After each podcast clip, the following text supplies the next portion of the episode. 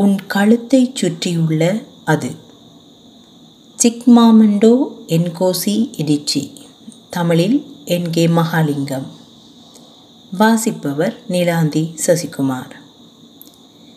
எடிச்சி ஆயிரத்தி தொள்ளாயிரத்தி எழுபத்தி ஏழு நைஜீரியாவின் எனுக்கு மாநிலத்தில் பிறந்த இவர் ஈபோ இனத்தைச் சேர்ந்தவர். சினுவா ஆச்சபியைப் போல இவருடைய அப்பா ஒரு புள்ளி விவர பேராசிரியர் தாய் பல்கலைக்கழக பதிவாளர். இவர்கள் நைஜீரிய சிவில் யுத்தத்தில் அதாவது ஆயிரத்தி தொள்ளாயிரத்தி அறுபத்தி ஏழு தொடக்கம் ஆயிரத்தி தொள்ளாயிரத்தி எழுபதில் அனைத்தையும் இழந்தார்கள். தங்கள் பெற்றோரை கூட. எடிச்சி தன் பத்தொன்பதாவது வயதில் அமெரிக்காவிற்கு கல்வி கற்க வந்தார். அங்கே கல்வி கற்று பட்டங்களையும் பெற்றார். Purple hibiscus half of a yellow sun Americanah என்ற நாவல்களும் the thing around your neck என்ற சிறுகதை தொகுதியும் we should all be feminist என்ற கட்டுரை தொகுப்பும் இவருடைய முக்கியமான படைப்புகள். இவற்றை விட பல சிறுகதைகளும் கட்டுரைகளும் எழுதியுள்ளார். அரைவட்ட மஞ்சள் சூரியன் என்ற படிமம் ஈபோ மக்களின் தோற்றுப்போன ஃபியப்ரா நாட்டின் தேசிய கொடியில் உள்ள சின்னம். அதுவே அவர் நாவல் ஒன்றின் தலைப்பு. ஆங்கிலத்தில் எழுதும் நவீன ஆபிரிக்க எழுத்தாளர்களில் முன்னணியில் நிற்கும் ஒருவர் என்று இவர் அழைக்கப்படுகிறார். அமெரிக்க இளம் எழுத்தாளர்களில் இவரின் இடம் அசைக்க முடியாததாகி வருகிறது. பல பரிசுகளும் விருதுகளும் இவருக்கு கிடைத்துள்ளன. அமெரிக்காவில் உள்ள ஒவ்வொருவரும் ஒரு காரும் ஒரு துவக்கும் வைத்திருக்கிறார்கள் என்று நீ எண்ணினாய். உன் மாமாமாரும் மாமிகளும் மச்சான் மச்சாள்களும் அப்படித்தான் எண்ணினார்கள். லொத்தரில் அமெரிக்கா விசா கிடைத்தவுடன் அவர்கள் சொன்னார்கள் ஒரு மாதத்தில் நீ பெரிய கார் ஒன்றை வைத்திருப்பாய். பின் பெரிய வீடொன்றும் வாங்கிவிடுவாய். ஆனால் அந்த அமெரிக்கர்கள் போல துவக்கு மட்டும் வாங்கிவிடாதே. உன்னை வழி அனுப்புவதற்காக லேகோஸில் உள்ள அந்த அறைக்குள் அவர்கள் வந்தார்கள். அங்கேதான் உன் அப்பா அம்மா மூன்று சகோதர சகோதரிகளுடன் நீ வசித்தாய். வந்தவர்கள் இருப்பதற்கு கதிரைகள் இல்லாததால் வர்ணம் பூசாத சுவரில் சாய்ந்து கொண்டார்கள். உரத்த குரலில் பிரியாவிடை சொன்னார்கள். மெதுவான குரலில் அவர்களுக்கு எதை வாங்கி அனுப்ப வேண்டும் என்றும் சொன்னார்கள். பெரிய கார் பெரிய வீடு துவக்குடன் ஒப்பிடுகையில் அவர்கள் வாங்கி அனுப்பச் சொன்னவை மிகவும் சாதாரணமானவை. கைப்பைகள் காலணிகள் வாசனை திரவியங்கள் உடுப்புகள். வாங்கி அனுப்புகிறேன் பிரச்சனை இல்லை என்றாய். அமெரிக்காவில் உள்ள உன் மாமா உன் குடும்பத்தில் உள்ள எல்லோருடைய பெயர்களையும் விசா லொத்தரிக்கு எழுதி போட்டார். நீ அங்கே வந்தால் உன் சொந்த காலில் நீ நிற்கும் வரை அவருடன் வசிக்கலாம் என்று சொல்லியிருந்தார். அவர் உன்னை விமான நிலையத்திற்கு வந்து அழைத்து கொண்டு போய் ஒரு பெரிய ஹாட்டாக் உணவு வாங்கி தந்தார். அதில் வைத்திருந்த மஞ்சள் நிற கடுகு களி உனக்கு வயிற்றை குமட்டியது. அது அமெரிக்காவிற்கான அறிமுகம் என்றார் அவர் சிரித்து கொண்டே அவர் மெயின் என்ற இடத்தில் உள்ள ஒரு சிறிய நகரத்தில் வாழ்ந்தார். அவர் இருந்த வீடு முப்பது வருடம் பழையது. ஒரு வாவிக்கு பக்கத்தில் இருந்தது. அவருடைய நிறுவனத்தில் அவருக்கு சராசரி சம்பளத்திலும் பார்க்க ஒரு சில ஆயிரம் டொலர்கள் அதிகமாகவும் சில பங்குத் தேர்வுகளும் அதிகமாக கொடுக்கப்படுகின்றது என்று உனக்கு சொன்னார். அங்கே பல்லினத்தவர்களும் வேலை செய்கிறார்கள் என்பதை பெரிதாக காட்டுவதற்காக அப்படி கொடுத்தார்கள் என்றார். அவர்கள் வெளியிடும் ஒவ்வொரு சிறு பிரசுரத்திலும் அவருடைய படமும் இருக்கும். அது அவருடைய வேலைப்பகுதி இல்லாவிட்டாலும். தான் பார்க்கும் வேலை நல்லது என்றும் முழுக்க முழுக்க வெள்ளையர்கள் வாழும் நகரத்தில் வாழ்வது மதிப்பானது என்றும் சிரித்துக்கொண்டு சொன்னார். ஆனால் அவர் மனைவி கருப்பின பெண்களுக்கான முடியை திருத்தும் நிலையத்தை கண்டுபிடிப்பதற்கு ஒரு மணி நேரம் காரோட்டி செல்ல வேண்டும். அதில் உள்ள சூழ்ச்சி என்னவென்றால் அமெரிக்காவை நீ புரிந்து கொள்ள வேண்டும். அமெரிக்கா என்பது கொடுப்பதற்கும் எடுப்பதற்குமான நாடு. பலவற்றை தியாகம் செய்கிறாய் பலவற்றை அடைவதற்கு. மெயின் வீதியில் உள்ள எரிபொருள் விற்பனை நிலையத்தில் காசாளர் பதவிக்கு எப்படி விண்ணப்பிப்பது என்று உனக்கு காட்டித் தந்தார். உன்னை சமுதாய கல்லூரியில் கல்வி கற்பதற்கு சேர்த்தும் விட்டார். அங்கே உள்ள மாணவிகள் மொத்தமான தொடைகளுடன் பிரகாசமான சிவப்பு நக பூச்சு பூசியிருந்தார்கள்.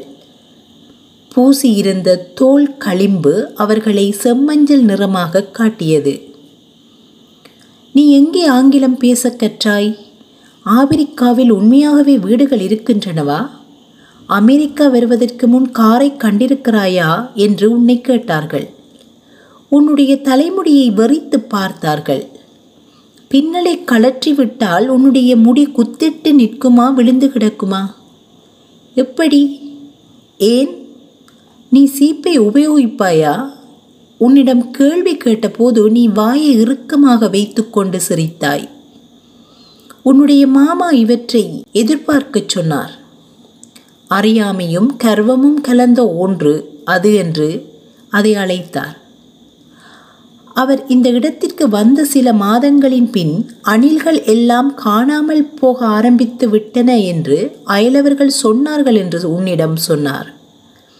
ஆபிரிக்கர்கள் எல்லா வகையான காட்டு விலங்குகளையும் சாப்பிடுவார்கள் என்று கேள்விப்பட்டிருந்தார்களாம். உன்னுடைய மாமாவுடன் சேர்ந்து நீயும் சிரித்தாய். அவருடைய வீட்டில் நீ வசதியாக உணர்ந்தாய். அவருடைய மனைவி உன்னை நவீனா அதாவது தங்கச்சி என்றும் அவர்களின் குழந்தைகள் உன்னை அன்றி என்றும் அழைத்தார்கள். அவர்கள் ஈபோ மொழி பேசினார்கள். காரி உணவை மதியம் சாப்பிட்டார்கள். அது உனக்கு வீடு மாதிரியே இருந்தது. நீ படுத்திருந்த நிலவரை பழைய பெட்டிகளும் அட்டை பெட்டிகளும் போடப்பட்டு நெருக்கமாக இருந்தது. அங்கே மாமா ஒரு நாள் வந்து உன்னை பலத்துடன் இழுத்து முனகிக் கொண்டு உன் பிட்டத்தை கசக்கும் வரை அப்படித்தான் உன் வாழ்க்கை கழிந்தது. அவர் உண்மையாக உன் மாமா இல்லை. உண்மையில் அவர் உன் அப்பாவின் தங்கையின் கணவரின் தம்பி. இரத்த உறவினர் அல்ல. அவரை நீ தள்ளிவிட்ட பின் உன்னுடைய கட்டிலில் சற்று சற்று நேரம் இருந்தார். எப்படியோ அது அவருடைய வீடு. நீ இன்னும் ஒரு குழந்தை அல்ல உனக்கு இருபத்தி ரெண்டு வயது என்று சிரித்து கொண்டே சொன்னார். நீ அவருக்கு விட்டு கொடுத்தால் அவர் உனக்கு பல உதவிகள் செய்திருப்பார். புத்திசாலி பெண்கள் அப்படிப்பட்டவற்றை எப்பொழுதும் செய்வார்கள்.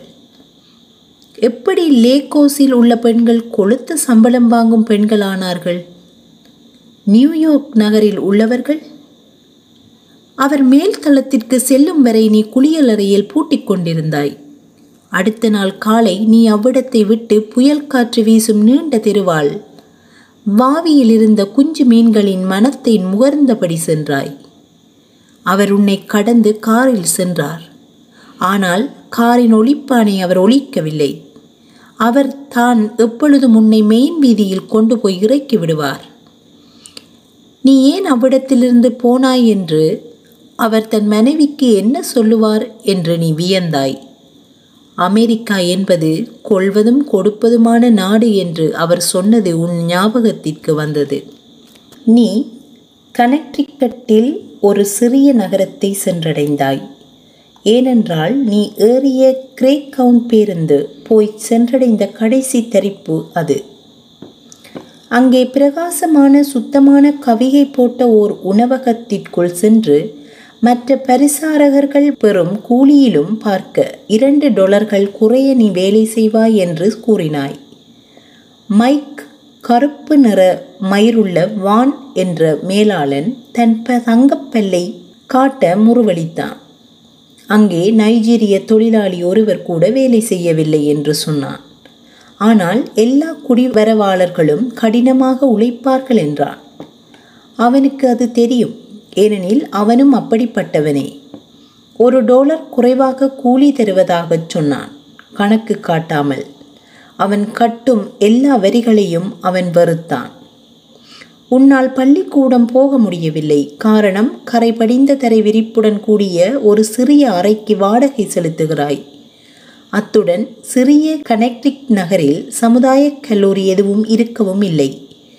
மாநில பல்கலைக்கழகத்தில் நடக்கும் பாடங்களுக்கு அதிக கட்டணம் செலுத்த வேண்டும்.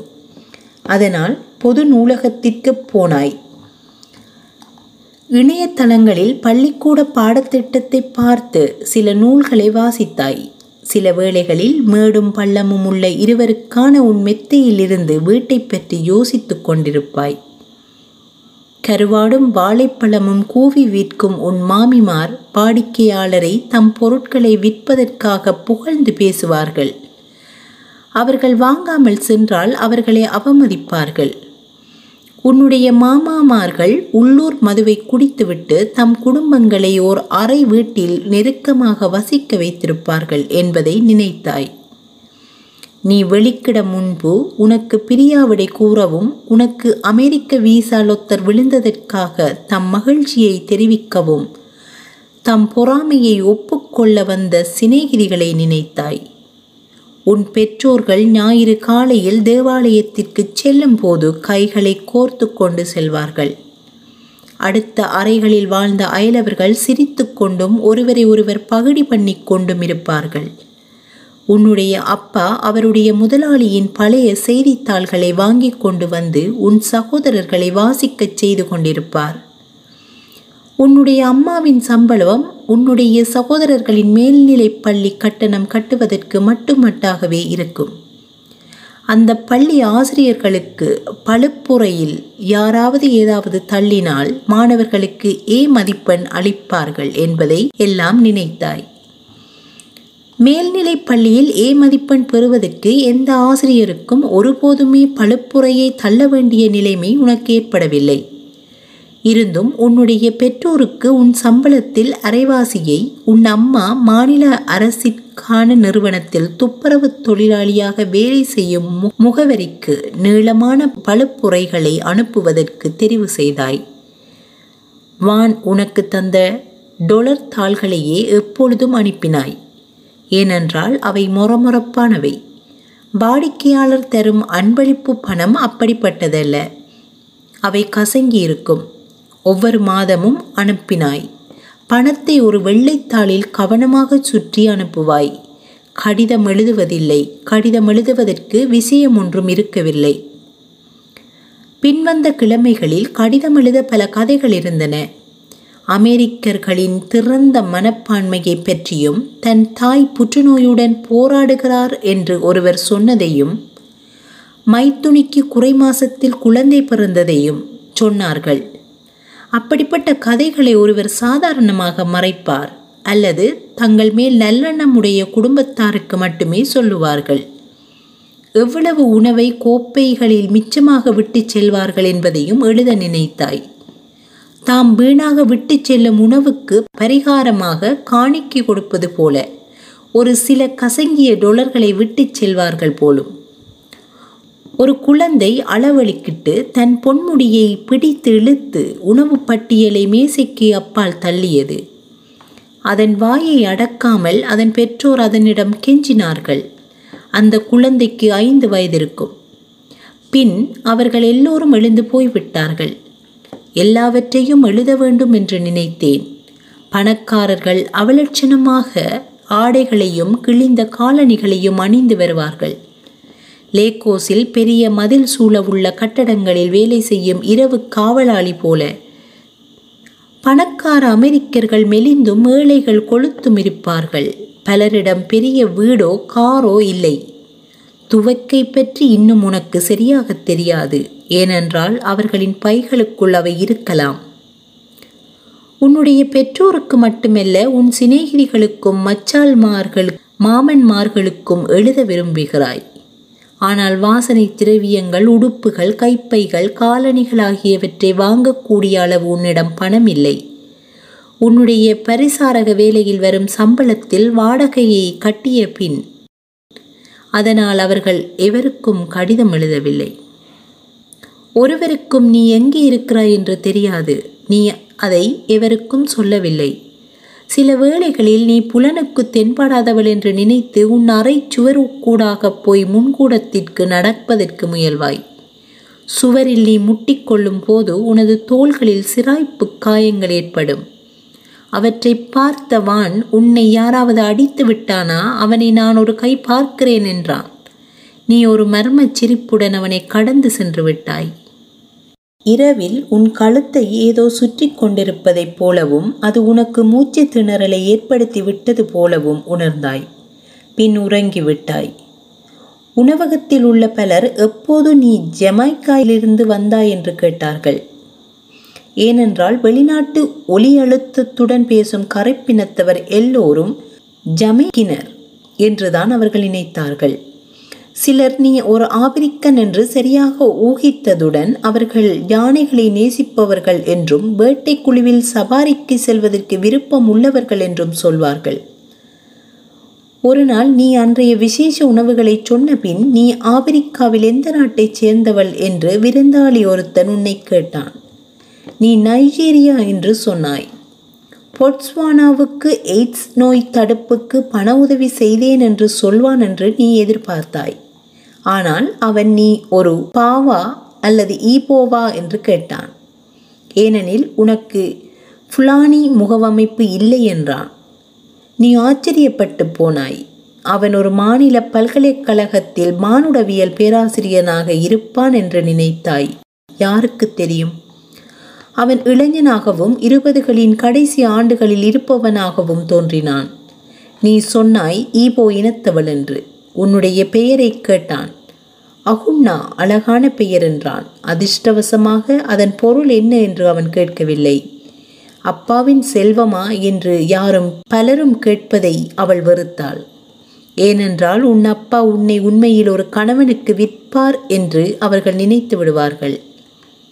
அவன் கானா உகாண்டா ரான்சானியாவுக்கு சென்றிருக்கிறான் என்றும் ஓஹோட் பிட்ரெக் கவிதைகளும் அமோஸ் ருட்ரோவோலாவின் நாவல்களையும் தான் வாசித்திருப்பதாகவும் சொன்னான்.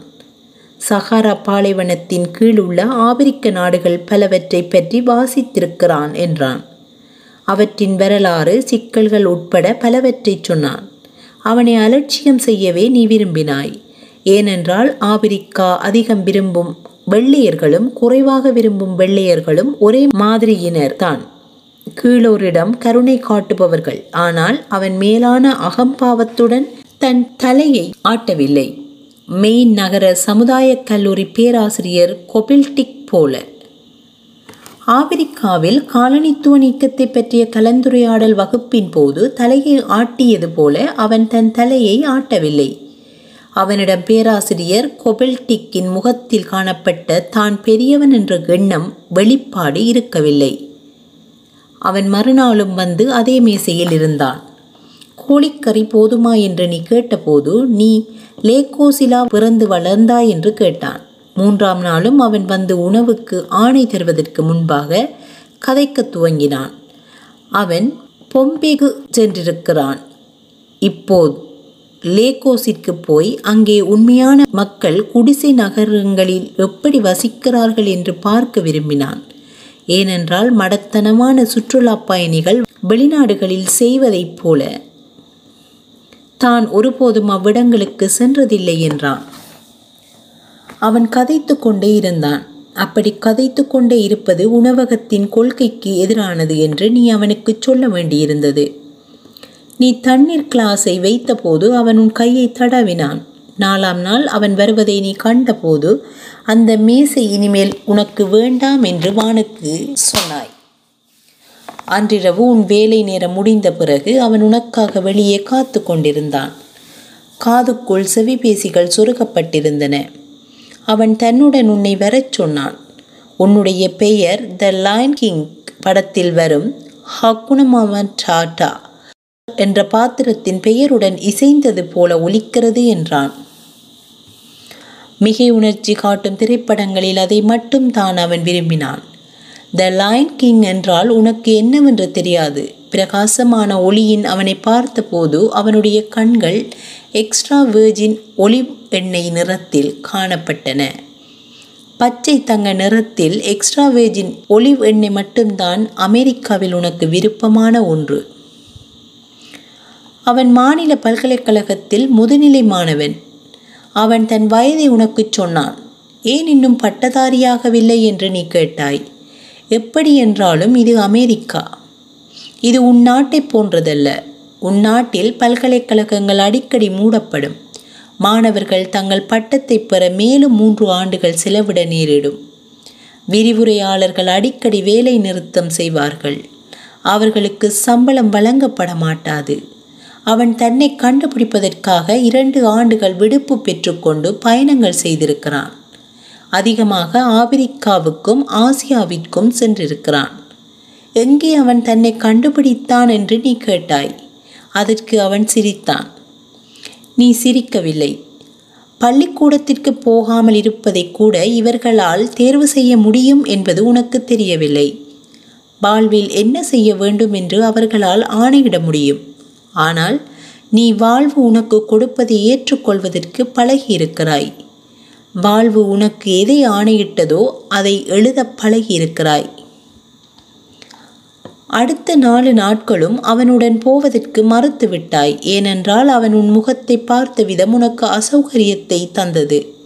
தீவிரமாக ஆழமான உணர்வுடன் உன் முகத்தை பார்த்தான். அதனால் அவனுக்கு பிரியாவிடை சொல்லிவிட்டு நீ போய்விட்டாய். ஆனால் அதே வேளை போவதற்கும் விருப்பம் இல்லாமல் இருந்தாய். பின் ஐந்தாவது இரவு உன் வேலை நேரம் முடிந்து வெளியே வந்தபோது கதவடியில் அவன் இல்லாததைக் கண்டு பீதியடைந்து விட்டாய்.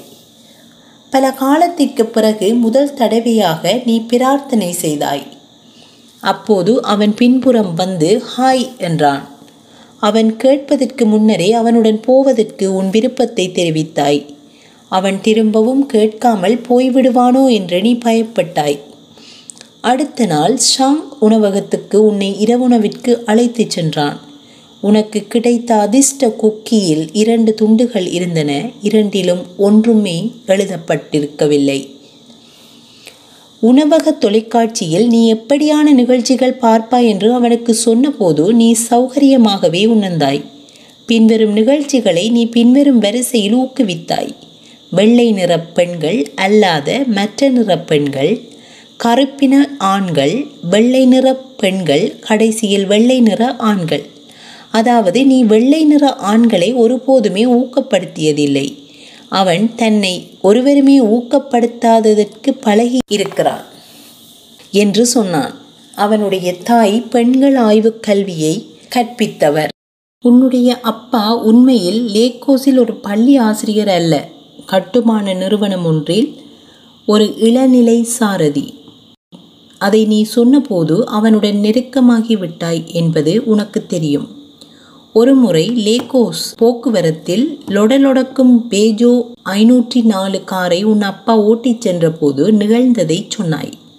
மழை பெய்து கொண்டிருந்தது. கார் கூரை துருப்பிடித்து ஓட்டை விழுந்து அதனூடாக மழை நீர் விழுந்து நீ இருந்த இருக்கை நனைந்து விட்டது. போக்குவரத்து மிகவும் அதிகமாக இருந்தது. லேகோஸில் போக்குவரத்து எப்பவுமே அதிகம்தான். மழை பெய்யும் போது மிகவும் மோசமாக இருக்கும். தெருக்கள் சேற்று குளங்களாகிவிடும். கார்கள் போக முடியாமல் நின்றுவிடும். உன்னுடைய சில மச்சான்மார் அங்கே போய் கார்களை தள்ளிவிட்டு கொஞ்சம் பணம் கூட உழைப்பார்கள். மழையும் சதுப்பும் சேர்ந்ததால் உன் அப்பா பிரேக்கை அமர்த்துவதற்கு மிகவும் பிந்திவிட்டார் என்று நீ நினைத்தாய். நீ அதை உணர்வதற்கு முன்னரே மோதிய சத்தத்தை கேட்டாய். உன் அப்பா மோதிய கார் அகன்ற கருப்பு பச்சை நிற வெளிநாட்டு கார் அதன் முகப்பில் இருந்த தங்க நிற விளக்குகள் சிறுத்தையின் கண்களைப் போன்றவை. காரிலிருந்து இறங்குவதற்கு முன்பே உன்னுடைய அப்பா அளவும் கெஞ்சவும் துவங்கி தெருவில் தட்டையாக விழுந்தார். ஒலிப்பான்கள் எங்கும் கேட்டன. மன்னியுங்கள் ஐயா மன்னியுங்கள் ஐயா என்று உன் அப்பா புலம்பத் தொடங்கினார்.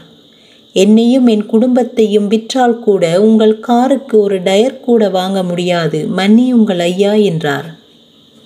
அந்த காரின் பின்னிருக்கையில் இருந்த பெரிய மனிதர் வெளியே வரவில்லை. அவருடைய சாரதி வெளியே வந்தார். காருக்கு ஏற்பட்ட சேதத்தை பரிசோதித்தார். உன் அப்பா நிலத்தில் கால் கை பரப்பி கிடப்பதை தன் ஓரக்கண்ணால் பார்த்தார். அப்பா கெஞ்சுவதை ஏதோ ஆபாச படத்தை பார்ப்பது போல பார்த்தார். அந்த செயலை களிப்புடன் அனுபவித்தார். ஆனால் அதை ஏற்றுக்கொள்ள வெட்கப்பட்டார். இறுதியில் கைகளை அசைத்து உன் அப்பாவை போக விட்டார். மற்ற கார் கார்கள் ஒலிப்பான்களை எழுப்பிக் கொண்டிருந்தன. சாரதிகள் சபித்தார்கள். உன் அப்பா திரும்பி காருக்கு வரும்போது நீ அவரை பார்க்க மறுத்து விட்டாய். சந்தையில் உள்ள சேற்றுக்குள் கிடந்து புரண்ட பன்றியைப் போல அவரை பார்த்தாய். உன் அப்பா மலம் போல தோன்றினார். அதை நீ அவனுக்கு சொன்ன பின் அவன் தன் இதழ்களை திறந்து உன் கைகளை பிடித்து கொண்டு நீ எப்படி உணர்ந்திருப்பாய் என்று தனக்கு புரிகிறது என்றான். நீ சடுதியாக எரிச்சல் கொண்டு உன் கைகளை அசைத்து அவற்றை விடுவித்தாய். ஏனென்றால் உலகத்தில் உன் அப்பாவை போன்றவர்கள் நிறைய இருக்க வேண்டும் அல்லது இருக்கிறார்கள் என்று அவன் நினைத்திருப்பான். புரிந்து கொள்வதற்கு அங்கே ஒன்றுமில்லை. அது அப்படித்தான் என்று அவனுக்கு சொன்னாய். ஹாட்போட்டில் ஆபிரிகருடைய கடை எங்கே இருக்கிறது என்று மஞ்சள் பக்கங்களில் பார்த்து உன்னை அங்கே காரில் அழைத்துச் சென்றான். அந்த கடையில் பரிச்சயமானவன் போல நடந்து திரிந்தான். பாம் ஒயின் போத்தலின் அடியில் எவ்வளவு வண்டல் படிந்திருக்கிறது என்று பார்ப்பதற்காக போத்தலை சாய்த்து பார்த்தான்.